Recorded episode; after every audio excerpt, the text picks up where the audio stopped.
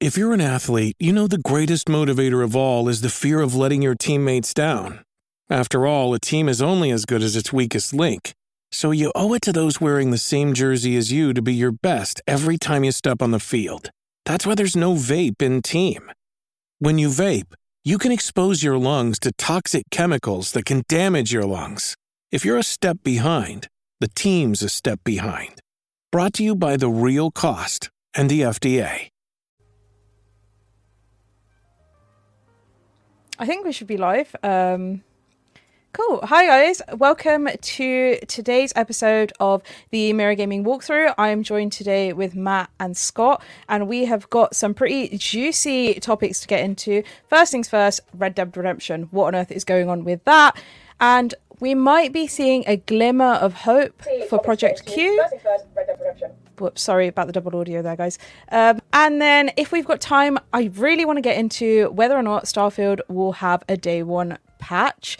So, not before we roll the credits. Let's go.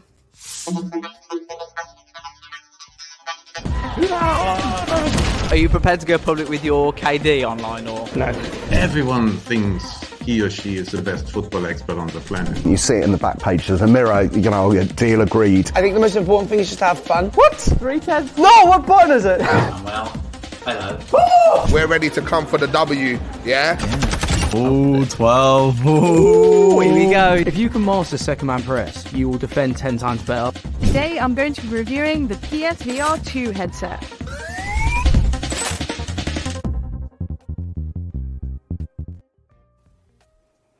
Hi, guys. Welcome to this week's episode of the walkthrough. Um, as I stated, we're here with Matt, our head of arguments today. How you doing, Matt? I'm good, thank you. Thanks for having me. It's been a while since you've been on, so I'm looking forward um, to the drama, of course. and we've also got Scott, the certified remake hater. Um, you're literally flogging that dead horse for all it's worth, aren't you? Uh, you gotta steer into the skid because there's someone who will probably show up within the next five minutes in the comments to make some comment about me being old. So I've just got to get in front of it. I mean, you don't really do yourself justice talking Plus- about how remakes are bad. Just saying. It's applicable um, today because It is because we are talking about the re-release of Red Dead Redemption, which is coming out on the PS4 and the Nintendo Switch. So, um, the game is releasing next week for fifty dollars, right? And it is only coming out on Nintendo Switch and PS4. It's not coming out on current generation consoles. Um, well, I don't really get what the uh, deal is with that, but let's read a bit of an excerpt that our very own Scott McCrae wrote. Rockstar has announced that the original Red Dead Redemption, as well as its Undead Nightmare DLC, will be coming to the Nintendo Switch and PS4 later this month. Rumours of a Red Dead Redemption remaster have been swirling since late June, with changes to the Rockstar Games website pointing to a Nintendo Switch version showing up last month. Despite previous rumors suggesting it could be a full remaster, Rockstar has now announced on its website that a re release of the original Red Dead Redemption is coming to Nintendo Switch and PS4, with the release set for August 17th, which is just next month.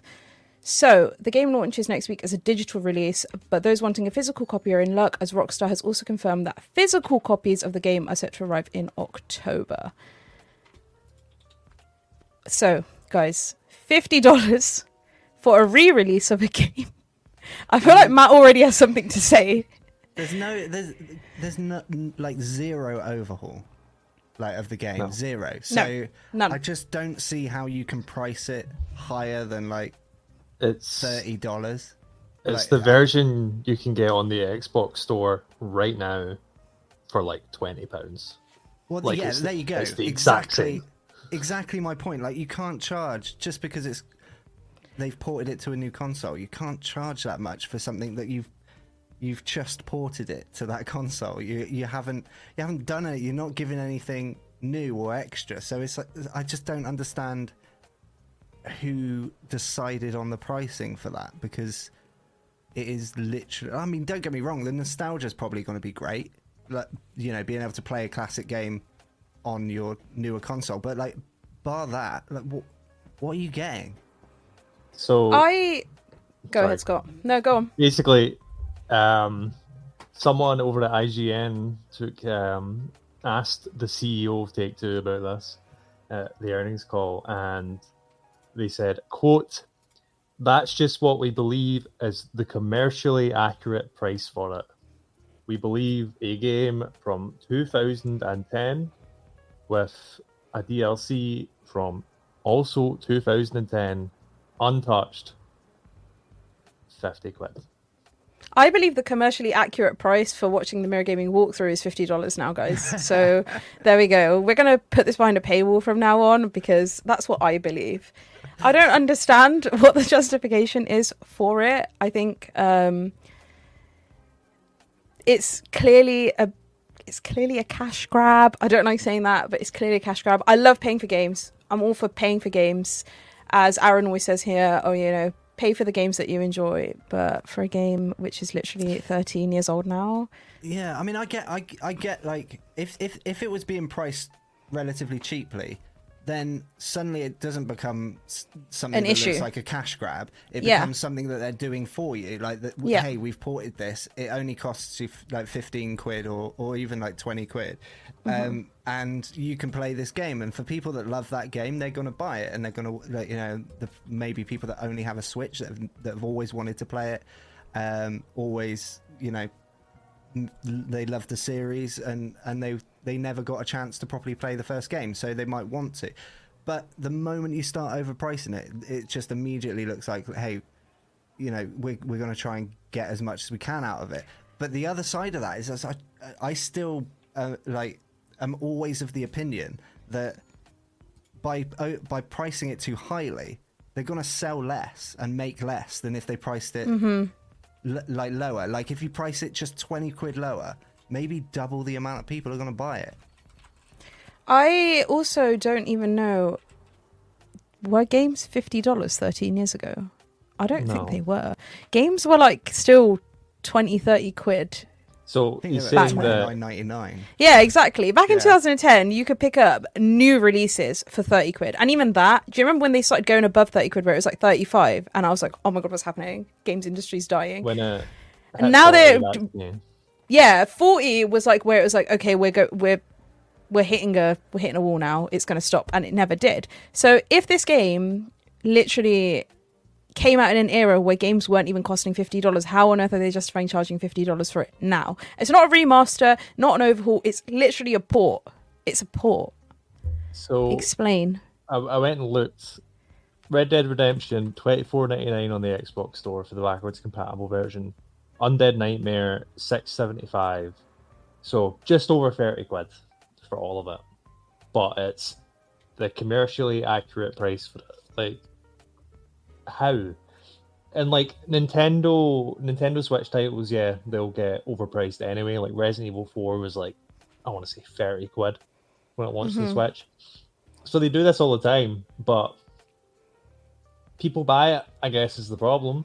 Yeah that was going to lead me on to the next question will people still buy it and who Too many. More than more than you would think and far more than you would hope. Cuz Do you really think so? Do you think people are going to be buying a title for fifty dollars I for a game that I feel like the thing is as well is that considering it's just a port, a lot of people that you think would be buying this game have probably already played it in the past thirteen years because that's how old it is and that's how long it's been out. If they've already played it, why would they bother? Whereas, like Matt was saying, if it was a bit cheaper, if it was like twenty dollars, people might just pick it up for the nostalgia, for the sake of having it, because it feels like, oh yeah, it's just twenty, it's just twenty quid. What what's twenty quid, you know? But fifty dollars is a significant purchase where you have to sit and like think about it. You know, you're not just gonna Like, splash. do I want? Do I want? It? yeah, Like, yeah, yeah. Do I need yourself. it? Yeah. Yeah. Do I need Exactly. It? Yeah. No, but that's what it. That's what you do. Do I need this game over buying some of the other amazing titles that are coming out got- this year? Yeah, especially when you've got like like games coming out this year, like much bigger titles that you're gonna need to save your cash for. Exactly. Especially for Nintendo Switch. There's a bunch of Nintendo games dropping this October. People are going to be thinking, okay, I want to hold on to my cash to buy stuff like that instead of splashing $50 onto a rem. No, I was going to say remaster. It's not even a remaster. Not, no. a not even, port. It's not a remake. It's not a remaster. It's just It's a re-release. Being able, being Yeah. to play the game in a couple of other places. hmm And may I add a couple of other places that still don't include PC. The game back in 2010 wasn't released on PC. They're re-releasing it now. They're still not bringing it to PC. I play everything on PC. I have consoles that I barely touch. They collect dust. I'm really sorry, but I just I love keyboard and mouse. I love playing on PC, and they're still not bringing it to PC. I mean, If they can port it- down, The fact that they're the fact that they are bringing it to like Switch, which is a big deal. Like you know whether you Mhm. like it or not, and PS4 like They're porting it to an old generation console and not PC. Yeah, like it, it, it just seems like that if they were going to charge this much or like val- at least value the re- re-release at a higher price, then it needs to at least include Mhm. PC as well. But like even then, it's still it's still. I mean, I wouldn't have bought it. re-release. I wouldn't have bought it for No, fifty dollars anyway. I but I would have liked the option. I would have liked to have thought about it. if it was cheaper. Like, I, like Yeah. you know, and it was out on PC. Yeah. As the um, certified remake, Kate Scott, would you have preferred that they remade the title, or would you have preferred they re-released it as they have done and had it cheaper?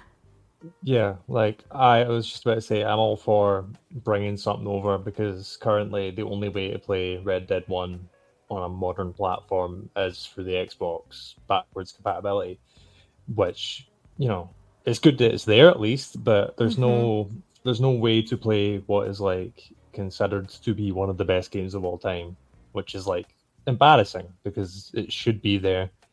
But Mhm. also 50 quid for it like sincerely just like i don't i can't even understand it metal gear solid master collection volume 1 50 quid on the I was playstation wondering store how long it would take. Oh no i just had the realization there because i was thinking about the conversation it's Mhm. about metal gear solid the master collection same price you get what one two three four five six games He pulled it up on his other monitor just to fact check himself. yeah, he did. Yeah, you get six games, and that's fifty quid. That says one game and DLC that should be included anyway for like a twenty quid remaster or less. A for It yeah, quid. I mean, it, yeah, the fact that nothing else, like, there's not, it's not really part of a big bundle or anything like that, just doesn't lend itself to. to What do you mean it's not being- part of a big bundle? You get one DLC with it, Matt. That's a big bundle if I've ever Which is- seen one. Isn't even all the DLC for the game. You get one DLC with it. What are you talking about? That's a massive bundle. What? And as far as I can tell, ever. don't don't quote me on this, but as far as I can tell, doesn't include the multiplayer. No, it, yeah, that, that's what I was going to just say. Like, I, I, it's, the multiplayer is going to be affected as well. Like, it's not, it's not. You don't even get the whole game. like, essentially, like you're not even getting the whole, the full thing. It, it feels like it feels like it was a decision that was made. Like, what can we do? What's a quick win? Oh, Mhm. I know. Why don't we just put this? Is this a quick don't we just win? port this Is- out? Well, I think it will be financially. It could because have been it a quick It will win. cost them very little to do, and it'll, like Scott said, like more people than you think will probably buy it. Um, like it's it's a it's a Guys, you stop know- falling for it. It's your guys' fault. People that are buying it, it's your guys' fault because they know you're going to buy it and then they keep putting it out for too much money. Stop it. It's, It's- gonna sell a million very quickly. Oh God, I don't it's mind. so I don't annoying. mind. Well, I don't mind Take Two announce like sales figures, but I can guarantee it's going to sell over a million very quickly. Oh my god. But it's yeah. like, We've got um, Rocking Games Kid in chat that says, "Has anyone played Twisted Metal for PS3? Not bad." Hi, that Aaron. be Welcome. on- That should be Stop on. it. Is what I'm going to say. Imagine, imagine being on holiday and still coming in to talk about Twisted Metal for the PS. what a Um, dedicated Twisted Metal.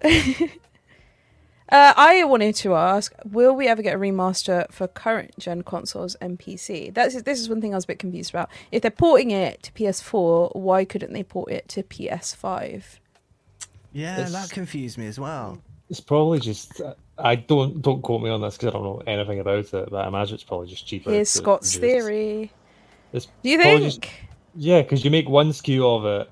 The PS4 version, you've been playing the PS5 anyway, so that's like an extra one you don't have to develop because I can't imagine it's as simple as drag and drop. Same thing into like PS4 and PS5. You only need to create one set of logos.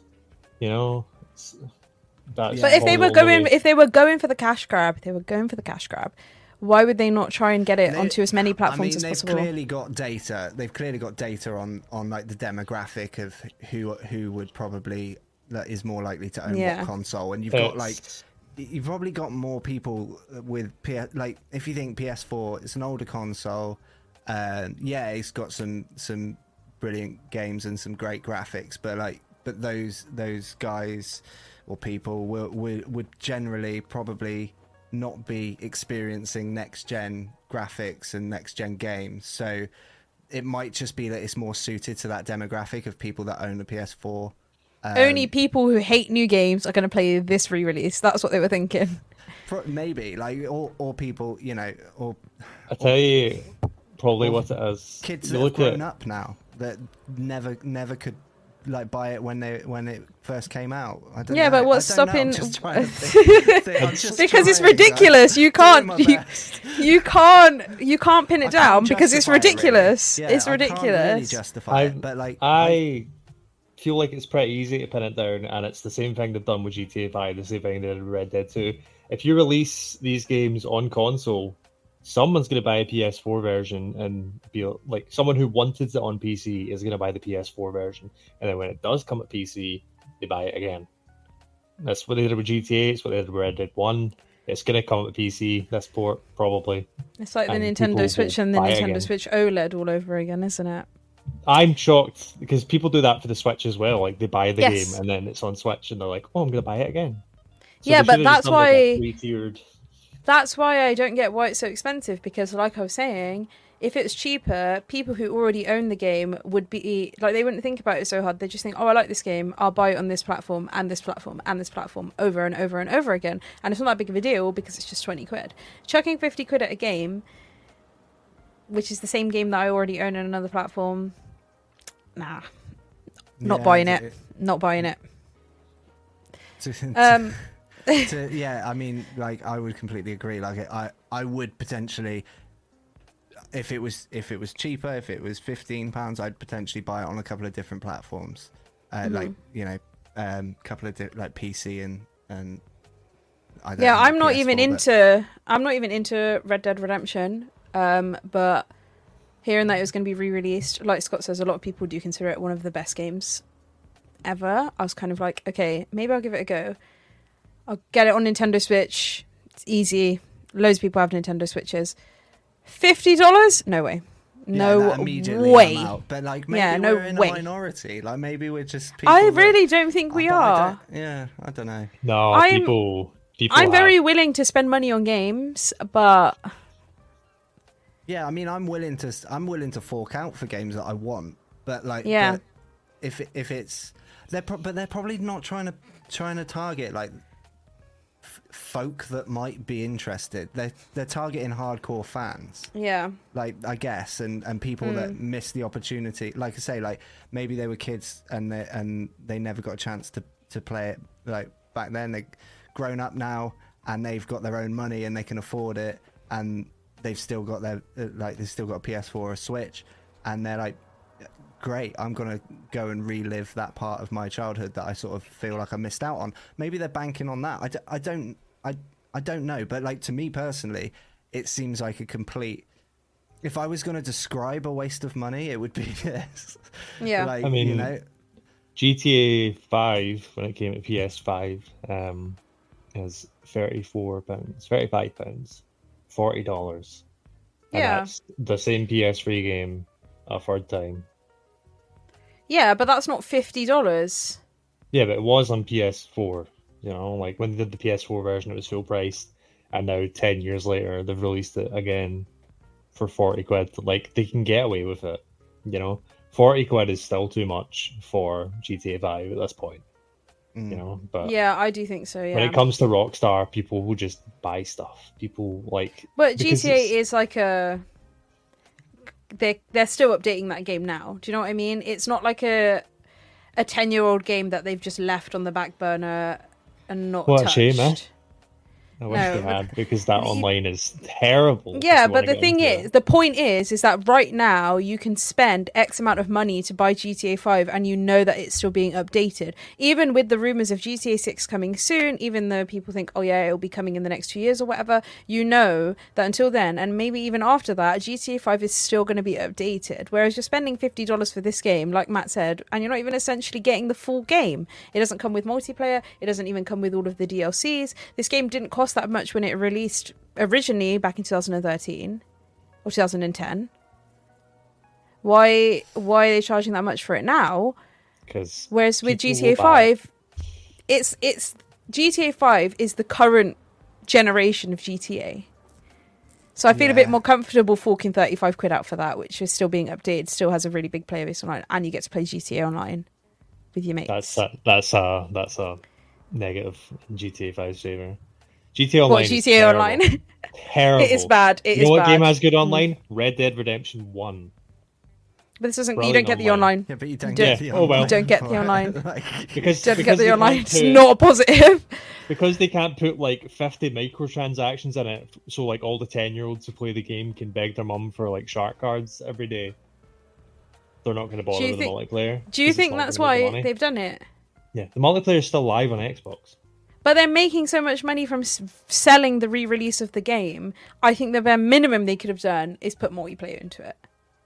yeah. or no the bare all minimum the they could have done is what they're doing just now and that's what It they're a bare minimum. I think re-release. if that if that um what was the one the GTA thing the remakes that were like horrid like the absolutely stinking remasters of GTA The GTA Definitive Trilogy. yeah I think if that hadn't gone so poorly we'd maybe be talking about something else right now like they probably Mhm. might have put some semblance of effort into it hmm but I assume because that was Crash and burn yeah, failure.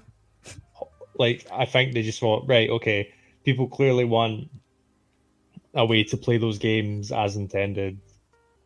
Let's put Red Dead on there uh, as Mhm. normal, which in itself is not a terrible idea. It's the fifty quid that's a terrible idea, you know. hmm Yeah, I mean, it's definitely it's not it's not a terrible idea to to do it. Like, It's it's it's just it's the fact that it's just so it just seems very lackluster. Like the the approach, the fact that you don't get like Jasmine said, like you don't get the, all the DLC, the multiplayer is not there, um, or you know at least we think think so. Um, um, and and you're not getting any kind of like any kind of like remaster or additional features that have been added at all.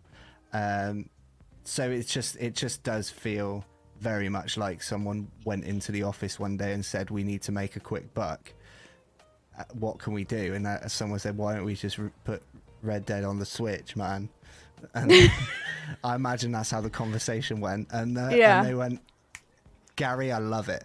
And, Yeah, uh, yeah. And then they just they just ran with it. Oh, and, and there's a- or, or like slowly stumbled towards it.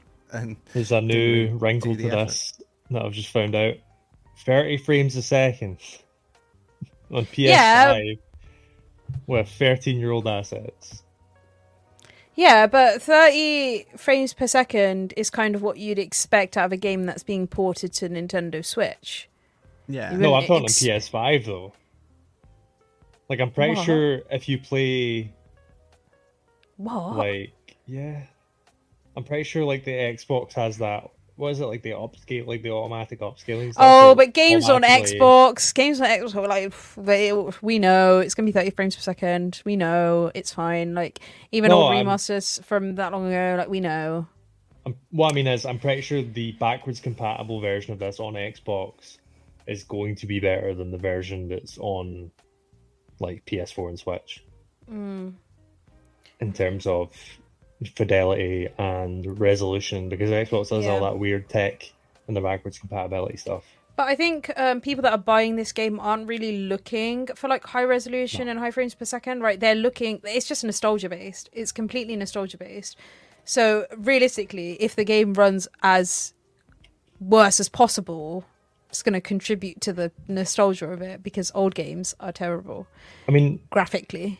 there's also Red Dead Redemption 2, presumably a lot of people, you know, all the 10 year olds of the world, their target audience of children, um, probably played that first.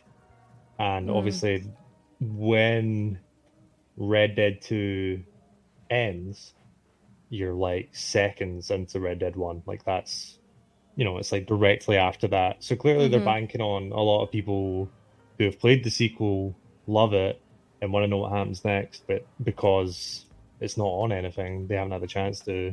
Yeah. So now those people who have been desperate, like PS5 owners or PS4 owners who have been desperate to play, like see what happens next and don't have access to a PS3, you know, it's for them. Mhm. So why not rip them off? I guess because That's it's the- Rockstar. that's- but that's the that's the sticking point. That's the part that just feels not nice. Gross. Is, is Yeah. like what like yeah, like you say in those in those words. Why not rip them off? Like, it, it- and that's what it feels like to me. Um, Mm-hmm. That's what the whole GTA Online ecosystem ha- is, and that's done wonders for them. That's probably the reason why GTA fu- Six is still like a couple years away, and didn't come out like I don't know, in, like 2020 or something, because like they make so much money off of microtransactions and all that. Why bother? And I think it's kind of telling that you know the two brothers who are a part of Rockstar, the one who does the writing is left, the one who does the business is still there, mm, which kind of not to go into GTA 6 talk, maybe has me a bit worried about how GTA 6 is going to turn out. But hey, got to Only love. time will tell. Um, got to Being love worried about how how things will turn out. I hope this is a better segue than the ones that Nathan uses on the podcast. Being worried about how things are going to turn out. Let's talk about Project Q. Was that good, guys? I don't think there's a worry though. I think it was acceptable. Is there anything to worry about? Because it's terrible and it's going to be terrible. If anything. Oh yes, that's where all the worry comes from. However, recently PlayStation has finally released their cloud streaming service into beta to some random PSN users, and it's giving Project Q a glimmer of hope. Um, so, just to go into a bit of an excerpt that I wrote about this recently, Sony is starting to roll out a brand new PS5 cloud streaming service, which cur- which is currently available to a few random PSN users. PS5 cloud streaming allows you to play games on your console without having to actually download and install the titles first, and will be available as part of PlayStation Plus premium subscription service once it gets a full release. The service was originally rumored to be launching at the start of this year and then officially confirmed via PlayStation blog back in June. Sony stated that the PS5 cloud streaming service would be available for supported PS5 titles, which includes those from the PlayStation Plus game catalog and game trials, as well as digital PS5 games that players own. It gives you the option to choose between 720p, 1080, 1440p, and even 4K resolution. According to current participating users, this is only the beta though. They might roll that back and realize that it's insane. Who knows?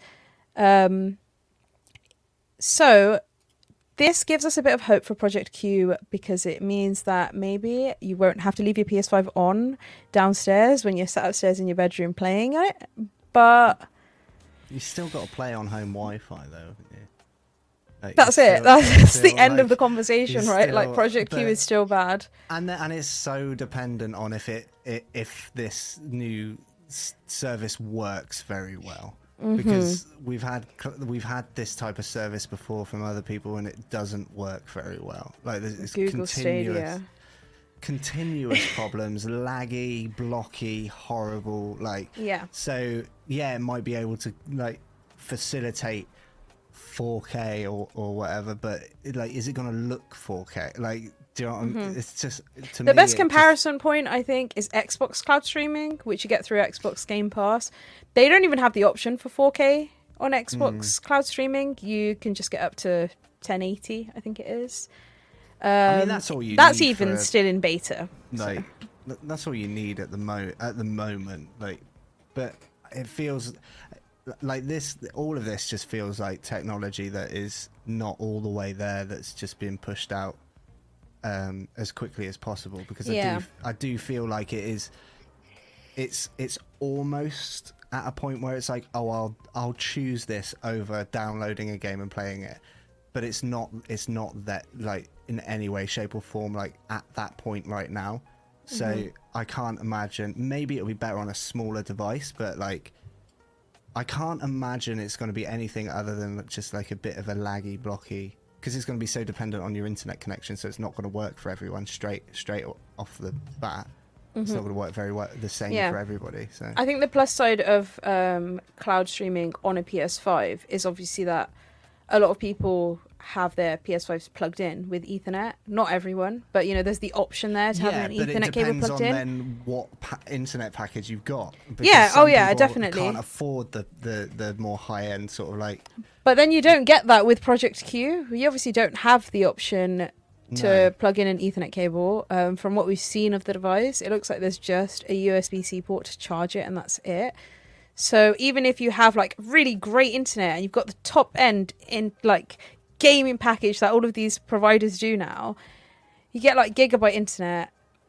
Your Wi-Fi could be absolutely tragic and just not work on this device, and then you've just got like a brick that sits on your desk that it you never just use. doesn't work. Yeah. It's Yeah. so dependent on too many factors that are uncontrollable by Yeah. the company. So, t- like to me, it doesn't it doesn't add much hope. It just it just adds Yeah, but like I a- think, like- a maybe it might be a little bit more useful than we first thought. Like, Yeah. that's as far as it goes. I for me. think until now, Project Q has literally seemed like a dumpster device that no one would ever touch. Because it was like, okay, you need to cloud stream from your PS5, and in order to do that, you need to have the game installed and running on your PS5 and leave your PS5 on to be playing it. Yeah, I mean And- that makes it easier. Like that makes it So not having to do that, I think, contributes a little bit. You have to say, like, Yeah, of course. it puts it on par with the amazing Logitech G Cloud, which I totally didn't give a one out of five in my review of it this weekend. Um, but Scott, what do you think? Do you think Um, I this think is going to be saving Project Q? got a project Q right here. I don't know. I'm trying trying to bite, trying to bite my tongue a little bit because I don't want to give in to the stereotype that I'm an old grouchy man who Mhm. hates new stuff. Cloud streaming, But is you are. stupid. Why? I just don't like it. It's I don't. Do you not cloud point. stream any games on No. your PC? Worst I, worst I do is like remote play, but even then, that is like a last resort, and it's for stuff like Persona Five, where you know I'm literally going through menus. But like, I don't know if this is just because I play fighting games and rhythm games, but Mhm. cloud streaming is never going to be a viable option, probably ever. Maybe I don't think that's true. I don't think don't- that's yeah, true. I don't- Maybe- I don't think that's true. I think you are okay. Adam Mel says it in the chat. Scott, you are literally an old gamer who hates new things. He then has like most of us. Don't include most of us in that. I'm not like that. Okay. I mean, I, I'm, I'm like halfway between between Scott and somebody that's really optimistic about it. I think one day it will be a viable option. One day, but it's like it's kind of like I I view it in the same way as as VR. I know you like really like VR, Jasmine, but like I do. for me, it's not all the way there yet. So, it, and it's not going to be for the next ten to twenty years. Like, so I, I Mhm. think until and because what you need for this sort of stuff to work is like complete overhauls of of um, like networks and things uh, fro- from like a an, an internet connection standpoint. There's Mhm. still s- still like parts of the country that that don't have fiber even. So it's Okay, it's not- fiber has become a lot more rolled out now. Like a it is, lot of the country do have it's- fiber I think now. it's I like don't have it. ninety five percent or something like that. But like, but where I last lived, I didn't, I didn't have it, and like, so it, it it's because you guys are from the middle of nowhere. No, it's because someone doesn't mean on we're less my street important. said no. They were going to put fiber cables in, and one person on the street said no, and that was enough. And it's been like 10 years since, and I moved into here. Regardless, Matt makes a good point. It's like VR, and the fact Mhm. that it should never, ever, ever, ever be the standard. Someone. I like- don't think it should ever be the standard. That's correct. I don't think cloud gaming should be the standard over native gaming. But I I don't think it's never going to be a viable option. I think cloud gaming will be a viable option, and it makes gaming much more accessible to people, especially cloud streaming on like mobile devices, right? Because there are loads of games that you can only get on PC or console. Then you can cloud stream through Xbox Cloud Gaming or Nvidia Broadcast that you can then play on your phone. And Nvidia Broadcast is free. It's a free cloud streaming service. You only get to play up to an hour or something per day, but that's still an hour per day that some people get to play that they wouldn't have otherwise been able to and you get a massive catalog of games and stuff like i think that that's i think that is definitely not not viable It's, def- it's definitely like a, a direction to to be to be c- continuously improving on. But, I think- but I, Mm-hmm. I just I just don't see it. I just don't see this in this version as we are now with what we have, the technology we have at the moment, as being like something that is going to redefine what we all think about Project Q. Um, and I I think it's the only reason I think more people will have a PlayStation Plus subscription, that premium subscription that don't use it than have it and do use it.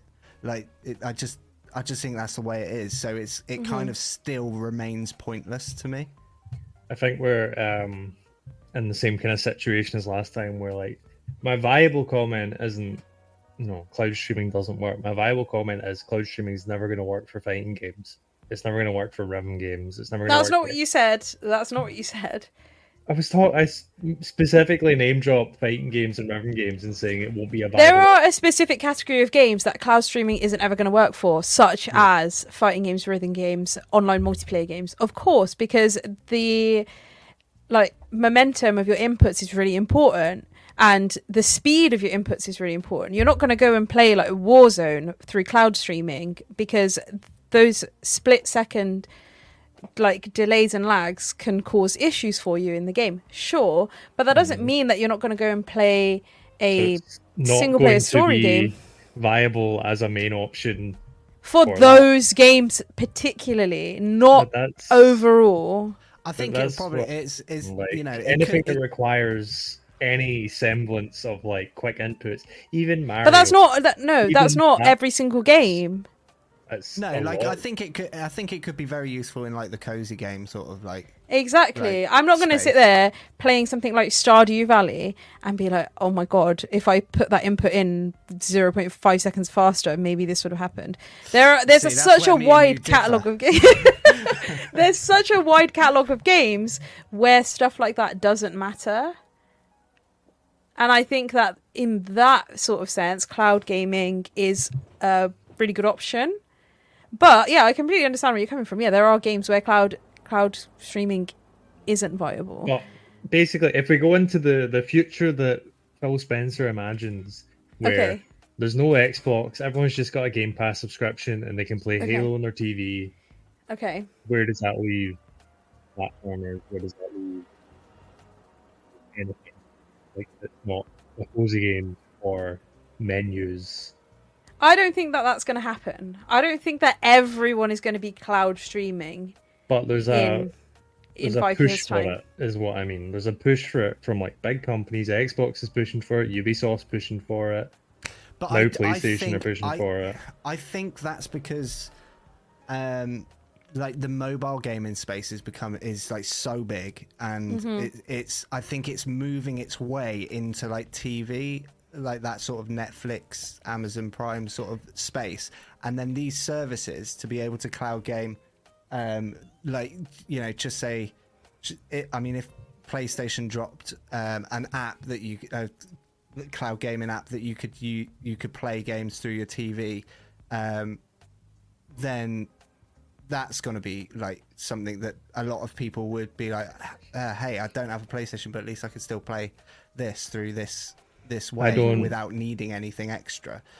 Um, so, I- like, I, c- I can see I can see where the the sort of application could be useful.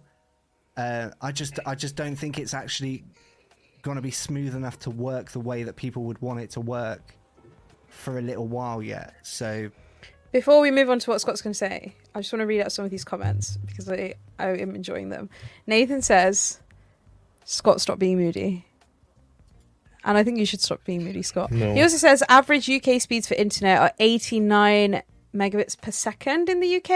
And I think that that's going to be very skewed because a lot of people have like gigabyte internet now, right? And then mm, some yeah. people are still on like 2 2 MBS. I downloaded So- Baldur's Gate 3 yesterday. The entire house was like suffering for it. Yeah, I think just because Ex- that's the average speed, I don't think it's it's But even there. then, yeah, even then, I don't think I, I don't I th- I think I that- still don't think that's fast that enough to effectively fast cloud enough. game. Like, if yeah, you're thinking a family of four or five, like in in a household, two people like trying to game online. Yeah. Uh, one somebody's watching Netflix. Like that's nowhere near fast enough. Like you, Yeah. you would need at least. If you're in a fa- if you were by yourself, just you were the only person ever using it, you would still need at least probably 150 to 200. I've got a Um, hundred and I've got hundred and seventy. I live on my own. I've got 170, and I think I just about get by on it. I Like have sometimes there's 150 like and I still have issues Yeah. sometimes. Yeah. Yeah. So I think I think you're all right on that. I still think that's not fast enough. Um, Nathan says FPS games won't ever work. I don't think they won't ever work, but I think the only way that cloud streaming could work with FPS games is if you had a wired connection, and that kind of defeats the purpose of cloud gaming and gaming on the go. Um, and Nathan also says Matt is a legend. Well, that's just obvious, isn't it? You can do that with Game Pass on Samsung TVs now, Matt. Yeah, I know, but I'm talking. I'm not just talking about in this one specific space with this one specific brand of specific TV that you can specifically specifically do. Like I'm talking about as a general thing across the board. Like you know, you've got because you have high end, low end TVs, and you you've got like different operating systems and um, Android TV and and Google TV and all sorts of different stuff. So I'm talking about when it's when it's working across the board, like that's when it I For everyone the- on every- yeah, yeah, like when it becomes like a convenience thing for people, and and when you can tap into the convenience and make it more convenient for people to be able to game, um, then Take a shot every to- time Matt says convenience, guys. they're going or specifically like what you know um but th- but that's you know that's what i mean i mean across the board not just in one particular area like i Mhm. know all of this stuff is being worked on and i like i say i can see where the application is going but it's not there yet and it's not going to be all the way there for for a long while i think hmm Adam I- also says, to be No. fair, Scott did specify it wouldn't work for games he likes, such as fighting games. So I apologise, Scott. I apologise for attacking Good. you. I take it back. Carry on. You can't, you can't do a one frame link on cloud connections. It's not happening. Um, my point, Matt brought up the mobile gaming and stuff. Mhm. Mobile gamers are not interested in a 30 hour RPG. Mobile gamers are not interested no in but playing. they would be in be they would be interested How know? i- uh, yeah well that i mean that's true as Mobile well but gamers are just say they're not. interested in ads that have like people pulling pins out and then Let's stuff just- falling I do- them. I do and love then those when ads. you I download do the love those game, it's like an idle like you. I love those ads. and you pay money to make the thing grow. Faster. I think I think you're thinking of a specific type of mobile gaming. You think of like mobile apps and stuff. And I think when we talk about mobile gaming, I'm talking about people who want to be fully fledged gamers but don't particularly have the resources to to do that. Like Yeah. consoles are expensive, games are expensive, PCs are Uh, expensive. yeah, I'm. I basically think of think of mobile games like there's loads of mobile games that you've got loads of stuff like in Apple Arcade, for example. You've got you can play like NBA 2K. You Mhm. can play. Uh, you, I mean, you got it. Pro- it would probably wouldn't work in this way, but like you, you've even got like Call of Duty Mobile. You've got so many games like that. But on top of that, you've got all of the other sort of you know Candy Crush type games. Like imagine if people could play all of these games. You've got like Zelda knockoffs and all sorts. Like imagine Mhm. people can play these games on their TV instead of on their phone. Mm-hmm. And that's what I'm talking about. That's where the application's going. So mobile. What I'm saying is, I think people people sleep on mobile gaming a little bit because, but it is actually Yeah, probably people like one- it's the fastest I- growing like area of gaming at the moment, and it's huge, and it's going to move itself into TV, and cloud gaming services are going to be the partner for it to work. Mm-hmm. That's What- that's my point. my point is the mobile gaming audience is grossly like blown up because like yes there are like four billion mobile gamers technically, but like the actual market for like a proper release is probably like significantly smaller. Like for example, Nintendo. If you if you hear Nintendo, you think Mario, Animal Crossing, like you know Zelda. Mhm. You know what game did the best for them on mobile? Fire Emblem, because you could roll for random chances to unlock JPEGs. You know, the mobile gaming market is like skewed in such a way that people being like, we need to chase this. You know, Nathan says COD Mobile makes more money for Activision than the full Call of Duty does on console slash PC. It's bigger than you think, Scott. It's really Like- big, like, honestly, and I- I- there's a lot of I- microtransactions in it. I was a Hmm. um I was uh I, w- I went out to Sweden to ca- to Candy Crush to King's Me- King Media's um offices and they were talking about gaming then. And I was like you before I went there. Uh, uh like thinking uh, the the the advancements that they are making are are so much more impressive than you think. Like they are, they're talking about like you know going going to um, going to King Media was like we went into a, a, a studio where they were composing orchestral scores for Candy Crush. Like they they are, th- it's so much bigger than you think it is, and and it's crazy like how much they want to push it forwards, and it's and there's that's the sort of area it's going to go into. It's just, it's, I just before I went, I didn't know, didn't realize how big it was. At, like when I came away, I was like, had a completely shifted view of mobile gaming and how big it was. If- Why are you making that face, Scott? if they want to push it forward, why not make an actual game? Why not make a game that isn't based around people's mums sharing their Facebook data or like Yeah, but what's wrong with that? What, to how get is that different? lives? How is that different from you sharing your data with Capcom to play Street Fighter Six? How is it any different? That's not the main point of the thing. I was saying No, like, the point the a point of your argument is that the, that Candy Crush isn't a real game. That is no, no my point, that is can, no. that is Candy Crush when it first came out, and that and it's moved on like like since then. So like, So you yes, tell me if I went on Facebook Candy was a Crush now, I'm not it's telling. not going I'm to not be telling filled you. with ads and like Look, I am, money making I am just opportunities. telling you what. yeah, I but how is that I'm- different from other games? Candy Crush is a free to play game. Like any other free to play game on PC, you get microtransactions and adverts. You open up the League of Legends client, it's a free to play game. You open up the League of Legends client, there are there are things all along the bottom of the screen. horrible words for you do you do but you get you get little pop-ups on the bottom of the client which are like hey we've released this new collection we've released this skin pack go to the shop to buy this you get the same thing on warzone you get the same thing on overwatch 2 you get the same thing on the majority of free to play games it's not any different than it is on mobile I, yeah, I think full it's true. I think that's true. I think. I think Candy Crush is Candy Crush not still being like updated like every single day as well Yeah, with like all the new levels and, it's still everything like how is how think is it different I think more people play Candy Crush like they have more concurrent players than like um Than, like, any other game. Anything, yeah. yeah yeah. It's, it's, Candy Crush is like one of the- the biggest games on the planet, and you get And people like Scott saying it's not a real game.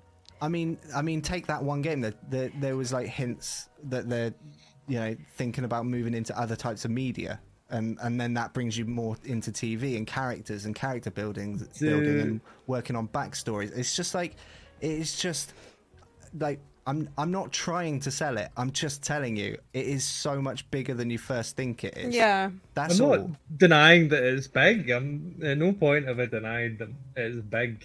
My point isn't Candy Crush is not a real game. My point is not that What, it's what's not your hard point to make mobile games. My point is people the the biggest audience, the big audience of mobile games that is like you know, that people want to capitalize on, like people like Nintendo wanted to capitalize on. They're not interested in like a full paid for experience. They're not interested in like a 30 How do you hour know? But I don't Because- think that's true because Look How do you mobile know gaming's that? moved on so much that that is kind of the experience you get when you play mobile games. Like, um, like like you've got like COD, like COD Mobile for example, it's huge, and that is people that want to play want that experience, but maybe don't have the resources, or they they do have their phone, but you know they might want a handheld, but they but they can't afford one, but they've got a phone, so they I'm they get an add-on or. I'm trying to Nathan find the says- exact point, but Top mobile games are Candy Crush, COD Mobile, Minecraft, Pokemon Go, Genshin Impact, PUBG Mobile. Those are all games in their own right. There are 273 million users playing Candy Crush once a month, and Fortnite has an average of 239 million users. Candy Crush is literally bigger than Fortnite. I feel like we've we've gone once again gone from like me making one point to something else. I've never denied that Candy Crush is big. I've never denied that Candy Crush is popular. I didn't even say I- Candy no, Crush I is know what not you're saying. like you're a- saying you you're saying the audiences are different and they don't want that experience. Like No, but like even the like you know, it's to to go back. He's to go restarting. back to what I'm Blank saying, slate. Blank slate, Scott. Go on. Start again. I, I can't find the the exact like story on it, but Super Mario Run released as a game, as a like full complete package that cost like I think like a fiver or something like that, and it like completely underperformed. Whereas you know, Pokemon Go, which is like you know you can make money easily off of it by selling like whatever as they sell on it like Pokestop coins or whatever it was. Yeah, they have a lot of microtransactions on yeah, there. Yeah. or Fire Emblem Heroes. I want to say it's called the mobile Fire Emblem that is killing it.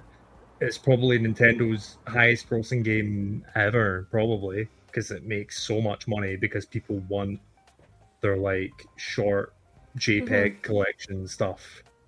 What I'm saying is the market for a full blown game on mobile, like something you would buy otherwise, like something But you would that's go to the why cloud streaming services aren't packaging full games. They are subscription based services you pay monthly and get access to X amount of titles, yeah, like no, Xbox no one's Game Pass. expecting, No one's yeah, expecting like mobile game to come out and it be like the next Final Fantasy installment. It's it's just it is it, it, they are catering towards a different. I think the point the point really is is like I th- I think that cloud gaming services marry up very well with mobile gaming, and I Mhm. think that's going to make its way onto TVs in homes, which is going to make casual gamers like fancy sort of sitting down in front of the TV and gaming for a bit through a cloud gaming service rather than on their mobile phone or having like a, a PS5 or a or a PC to game on. So it's going to attract like a whole new kind of um, uh, demographic or a whole new segment of an audience that uh, that may be sort of teetering on the edge of, of wanting to be able to play games. I'm not talking about like big story games. It's just more kind of like platform games and and uh, like cozy games and things like that. Um, I think they're gonna get closer together, and I think the purpose of PlayStation doing like ha- starting this service and also Xbox was starting their cloud gaming services is to get them as good as possible on these bigger games so that they can easily then apply that that technology into m- mobile gaming and getting mobile gaming from the mo- uh, from mobile phones onto TVs uh, to make the experience better for for people that might be like avid mobile gamers and there are a lot of avid mobile phone gamers like it just are but that's that's what I was trying to get at What- ra- rather than going or, or, Why are you making that face? Can we bring that list back up again? Which list? Whatever list Nathan These ones. Candy Crush, Um, COD Mobile, Minecraft, Pokemon Go, Genshin Impact, PUBG Mobile. In. Would you sit down and play any of those for longer than, let's say, 10 minutes at a time? I think I've put a hefty few hours into Minecraft and On Pokemon Go. Yes, definitely. yeah I've played I've played a lot of COD mobile I played a lot of Pokemon Go as well. When Pokemon Go first came out, I skipped school for a week. But how, how long is a match in COD Mobile? Like five minutes? Uh, depends what. Yeah, you what you're playing. Could like, you yeah, five to get 10 on the bus for 10 minutes, play a yeah, game but called that's the mobile. point of mobile gaming. You're trying to fit an, a, a No, what I'm saying is into that- a mobile gamer's mindset rather than. What are you saying, Scott? into- What are what you I'm trying saying. to- Though I'm saying it's not the What space isn't trying to say? there for a like 30 hour game that you need to pay attention to. It's like Yeah, a and that- supplement. How I don't not? think How it's a not? replacement. But you can sit and play a 30 hour game in 10 minute bursts over like. But I'm not. And However I'm not long talking in about your life. replacements either. I'm not talking about a replacement. I'm talking about. I'm talking about um, people that don't already do it, but they do mobile game, moving closer towards sitting in front of your TV and gaming. Moving closer to like mobile gaming mentality, moving closer towards console gamers that sit in front of their TV and play for hours. Yeah, they might sit and play for half an hour, or like they might sit and play for 20 minutes or 10 minutes, or they might open up something and, and only only play for like a, a small small while. But but eventually, that's the entry point. It's creating a new entry point for new gamers that don't that aren't already hardcore gamers or even just just enthusiasts. The majority of people that have entered the gaming space have done so through some type of like portable gaming console. And it's like whether that be on your phone, whether that be the Nintendo DS or the PSP or the Game Boy Advance. M- most people started out with some type of portable console that you got when you were a kid because, you know, when we were Game younger, we didn't have like phones and stuff. Exactly, like a Game Boy. Because you didn't have like phones and stuff or iPads for your parents to chuck in front of you, like how there are iPad kids now. So I think that most people started off with some type of device similar to a mobile phone. Just because now there are consoles that people are picking up, just because now most people are playing on PC and stuff, it doesn't then suddenly rid the fact that a lot of people will transition from playing on mobile phones to eventually playing on, like Matt saying, on a big TV. It doesn't mean that it's not there. Just because people play mobile games for convenience sake, it doesn't mean that they might not eventually pick it up as like a more serious hobby.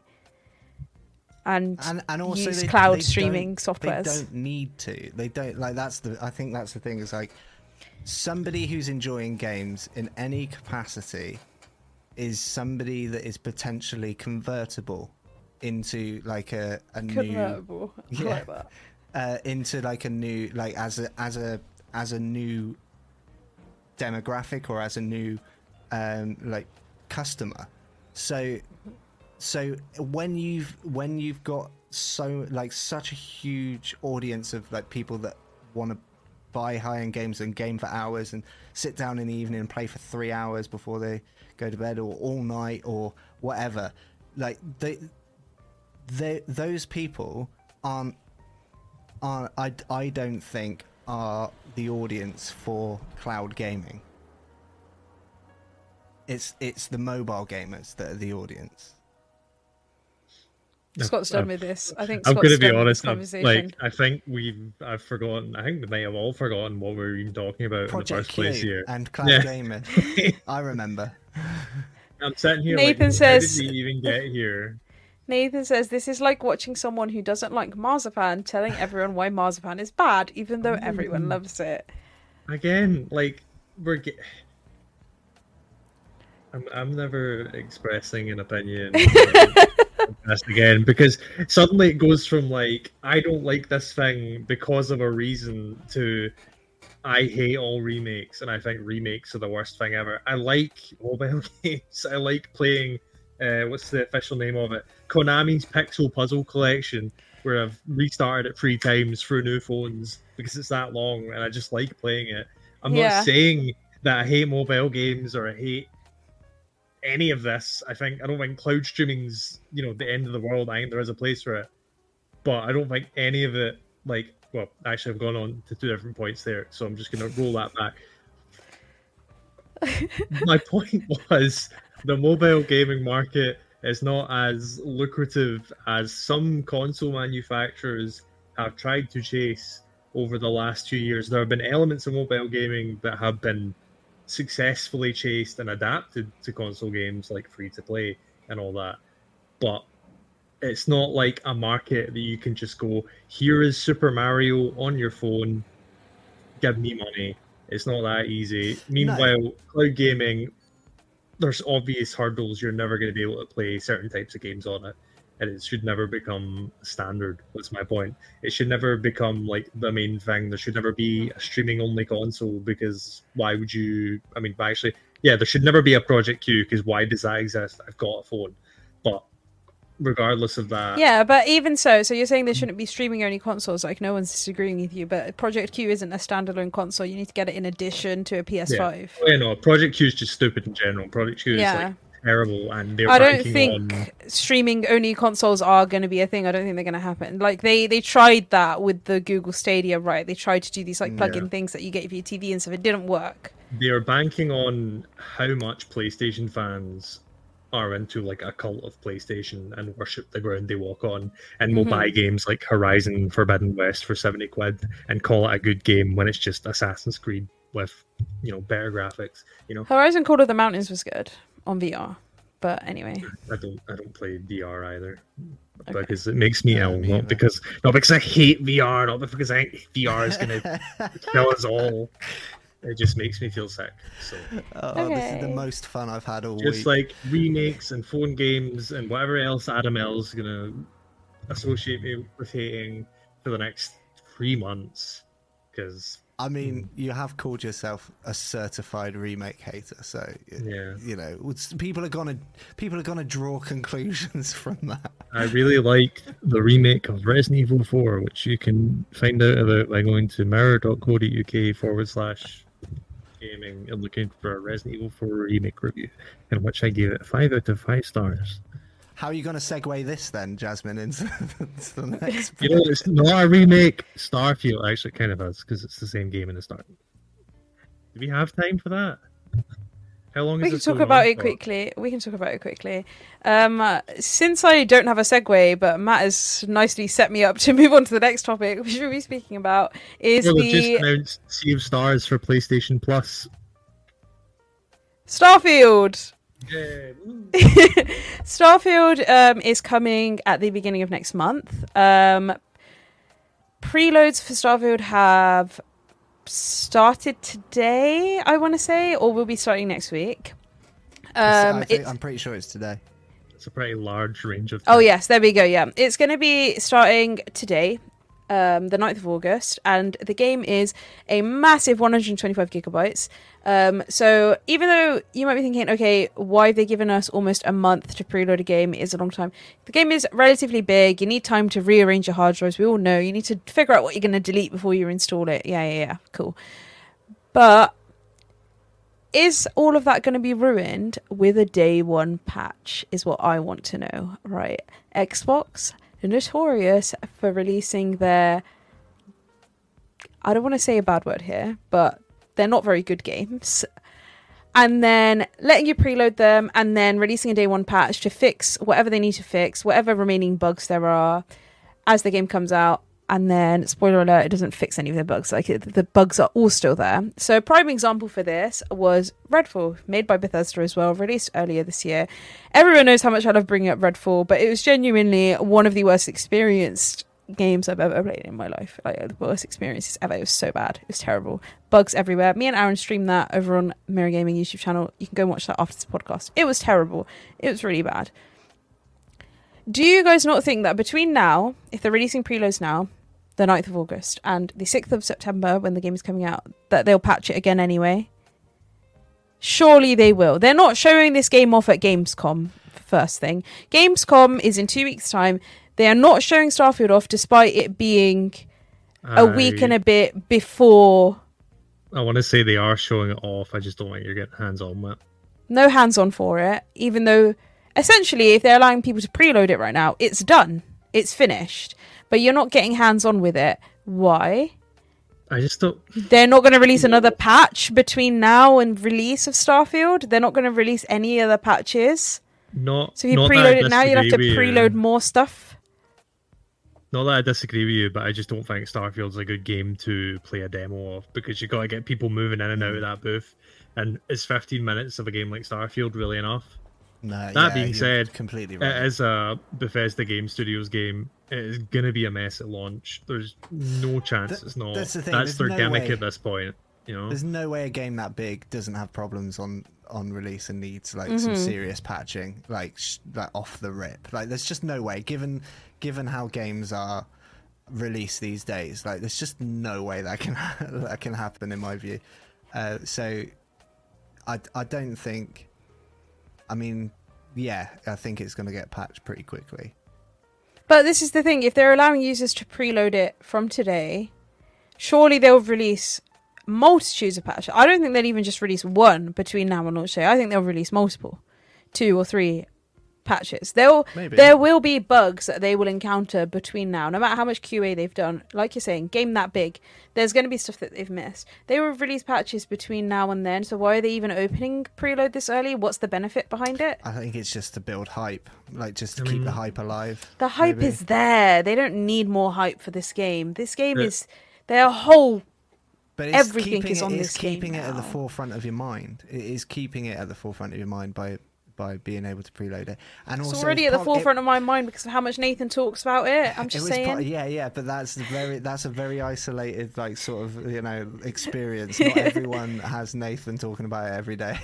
okay, Um, fair. um, but but I think I think it keeps it at the forefront of your mind, um, and it it, it's a concern how big it is and how if you're on PC you need to make sure you have a solid state hard drive just to be able to play it. Um, like it gives people time to sort that stuff out. Tons of they- games are that big now, though. Um, it's like really common for games to be that big now. It's 125 gigabytes isn't outlandishly large. It's not like it's, I mean, it's I- half a I've- terabyte. I think I, I think it's pretty. I mean, it's pretty big for a lot of people. I think Isn't it's Baldur's pretty Gate 3 that big? I'm yeah, not saying that other games that aren't. killed but my like- internet but- all day. But just just because one game is also very big doesn't mean that this game isn't is is suddenly like tiny. It is a big game. A lot of people that that will have concerns about like preloading and stuff like that. So by doing this, they're sort of trying to alleviate concerns and keeping it at the forefront of your mind. Yeah, but they could have done it like a week before. Or and like. they won't. They w- they won't. Um, I guess my question is they won't really talk been about patches like and they'll just they'll just be they'll just be done Hmm. um, and then people you know that'll be just something people are like oh God, all right oh right, my question here's is another what one like problem here? What Hmm? what what is the problem? I don't really think get- there is one There's a day one patch and there's a day one patch, but you've got 125 gigs out of the way. So what's Yeah, but it kind of like issue? I think the point here is that it's players are excited to play as soon as the game unlocks and then aren't able to. Is the is the point here? I mean, I'm not particularly against day one patches or in advance preloads. Okay, guys, I'm stirring the pot for the drama for the podcast, right? But I will say, if you've downloaded a game month in advance of when it's going to release. You're so excited for it. You pre-ordered the collector's edition. You got this watch on your wrist, right? This weird watch that doesn't do anything, right? You got the controller, right? Totally not me or anything. You've got it all. So excited to play this game on release. As soon as you go to launch it, it's like, oh, sorry, you need to update, and then suddenly you need to install this like, even if it's a five gigabyte update. Yeah, it's not that big compared to 125 gigs, but five gigabytes isn't going to download like that. You have to wait. So then, where's Yeah, all this excitement it's going? mi- it's So, minor it's minor my- compared to My the other thing alternative. is, does that not does that not just update before the game launches if they release the patch?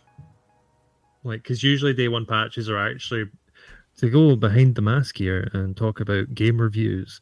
Usually, you get a day one, like the Street Fighter Six day one patch came in like two days before launch. Like, so presumably that will download as well, and you will be able to play it. I'm not really, I don't really pre-order digital games because they're not going anywhere. What's the point? Yeah, neither But- do I. like from my few experience, I pre preloaded uh, Tony Hawk Pro Skater One Plus Two. That had a day one. Oh, the patch. one game that you've that you've pre-ordered and preloaded. Yeah, a banger, a banger of a remake. mean, That's how I you do a remake. agree. Here we go, all the way back Okay. to the start. Tony Hawk's One Plus Two remake is a good game. There we go. Okay. Um, but I just I just booted that up. There was the day one patch, and I booted that up at Mhm. midnight. So not to not to uh, poo-poo on this entire segment, but um, what what's the, what's the problem here? What is the Yeah, issue? no, I, I think I agree. I think I completely agree. I, I like like you say, you've got 125 gigabytes out of the way. If you've got a five gig patch, or even a even a 10 gig patch, even a 25 gig patch, like it's still significantly less than than if you. if In you my were- personal opinion, I would prefer there be a day one patch, and then I can play the game when it's not buggy and um, Oh, it'll still be you know, buggy, don't worry. experience it for what it'll- it it'll for you be know. Okay, maybe it will still be buggy, but I'd rather play it with a day one patch and um, have some of whatever issues that they fix fixed than play it with those problems, right? But guys, like, I need to. If we all just agree on something, then it's going to not be well, very, I mean, very entertaining, just is it? Come we on. We could just all agree and then go and have dinner. Like, Okay, since Matt clearly wants to get out of here, Alright, Scott's updated his title to certified cloud slash mobile slash VR slash remake. Hater is after hater. that, okay, We don't have hater. long enough. Here we go. If we do screen this, there we go. there we go. That's, that's what I was on about. Certified cloud slash mobile slash VR slash remake hater. Scott, I can't believe this. Um, but on that note, I think we'll wrap up there. There's not much more to talk about with Starfield Day One patches. I think we're all in the same boat here. Um, Worm stream when? On that note, um, we'll be streaming again this Friday. Um, so be sure to be there for that. It will be our Friday multiplayer stream that we do every single week. And if that's not really your forte, that's fine. Join us again next week, Wednesday, 4 p.m. BST, for another episode of the Mirror Gaming Walkthrough. I've been your host, Jasmine, Project Q Hater, and I've been joined today with Matt, Head of Arguments, and Scott, It's Going to Be Worms. Thank you guys so much for joining me. And I will. us. Yeah, cool. I'll see you guys next week. Bye.